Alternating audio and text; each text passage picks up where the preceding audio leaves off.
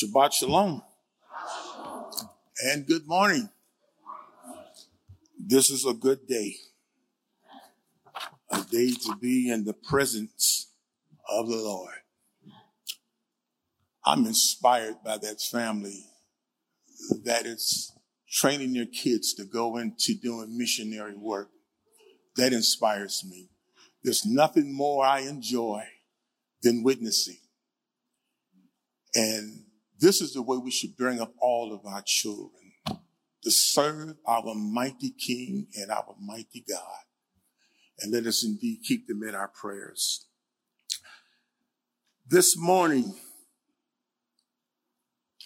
I want to talk to you very dearly about this particular parasha. I was touched by it over the last few days in many ways. And it begins, this week's Torah portion is entitled Bamidbar, which means in the wilderness. It covers Numbers chapter 1, verse 1 through chapter 4, verse 20.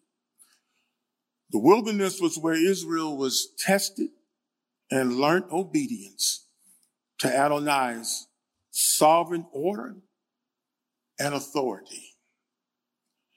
Chapter one opens with Adonai giving instruction to Moses in the Sinai desert a year after the Israelis had left Egypt. He was instructed to take a census of the people according to their clans and families and record the names of men 20 years or older who were able to go to war.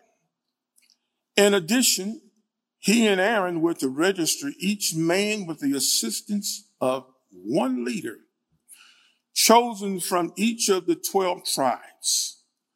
So Moses and Aaron obeyed Adonai's commands, and the total of the men was 603,550. Now these men were not just a number as they gave their genealogy by family and tribe to Moses and Aaron. This count had a deeper purpose. Adonai's unfailing love and faithfulness to an unfaithful people was obvious. It should remind us of the value of every person created in his image. And the very hairs on your head are numbered. So don't be afraid. You are more valuable to God than a whole flock of sparrows. The Levites were not included in the census because they were set apart for spiritual service. They were to care for and protect the tabernacle and everything within it. In addition, they were to camp around it from inside the camp standing between the people and access to Adonai. His presence could not be approached by just anyone. A warning was given. Any unauthorized person who comes near the tabernacle would be put to death. So Israel obeyed. In chapter two, Adonai instruct Moses and Aaron to command the Israelis to organize their camp by the tribes. The 12 tribes were positioned symmetrically around all sides of the tabernacle under their family banner when they traveled or camped, but at a distance. Clearly, Adonai was providing a protected barrier around the tabernacle, safeguarding it in the event of an attack. When they traveled, the tribe of Judah was the lead followed by the other 11. The priests and Levites were positioned in the middle. What an honor. What an honor. Gifted with Adonai's holy presence. He moved from Mount Sinai to dwell with his beloved Israel.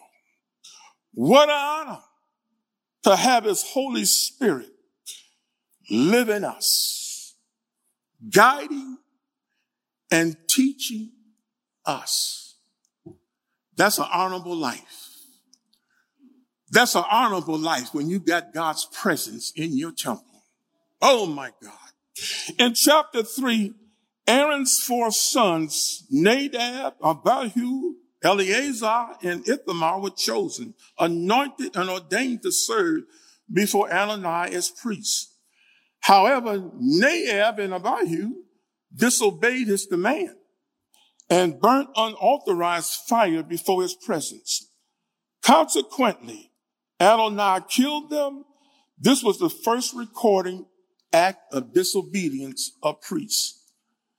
This should remind us that Adonai is concerned with details and demand that service to him be done in the manner that he has chosen.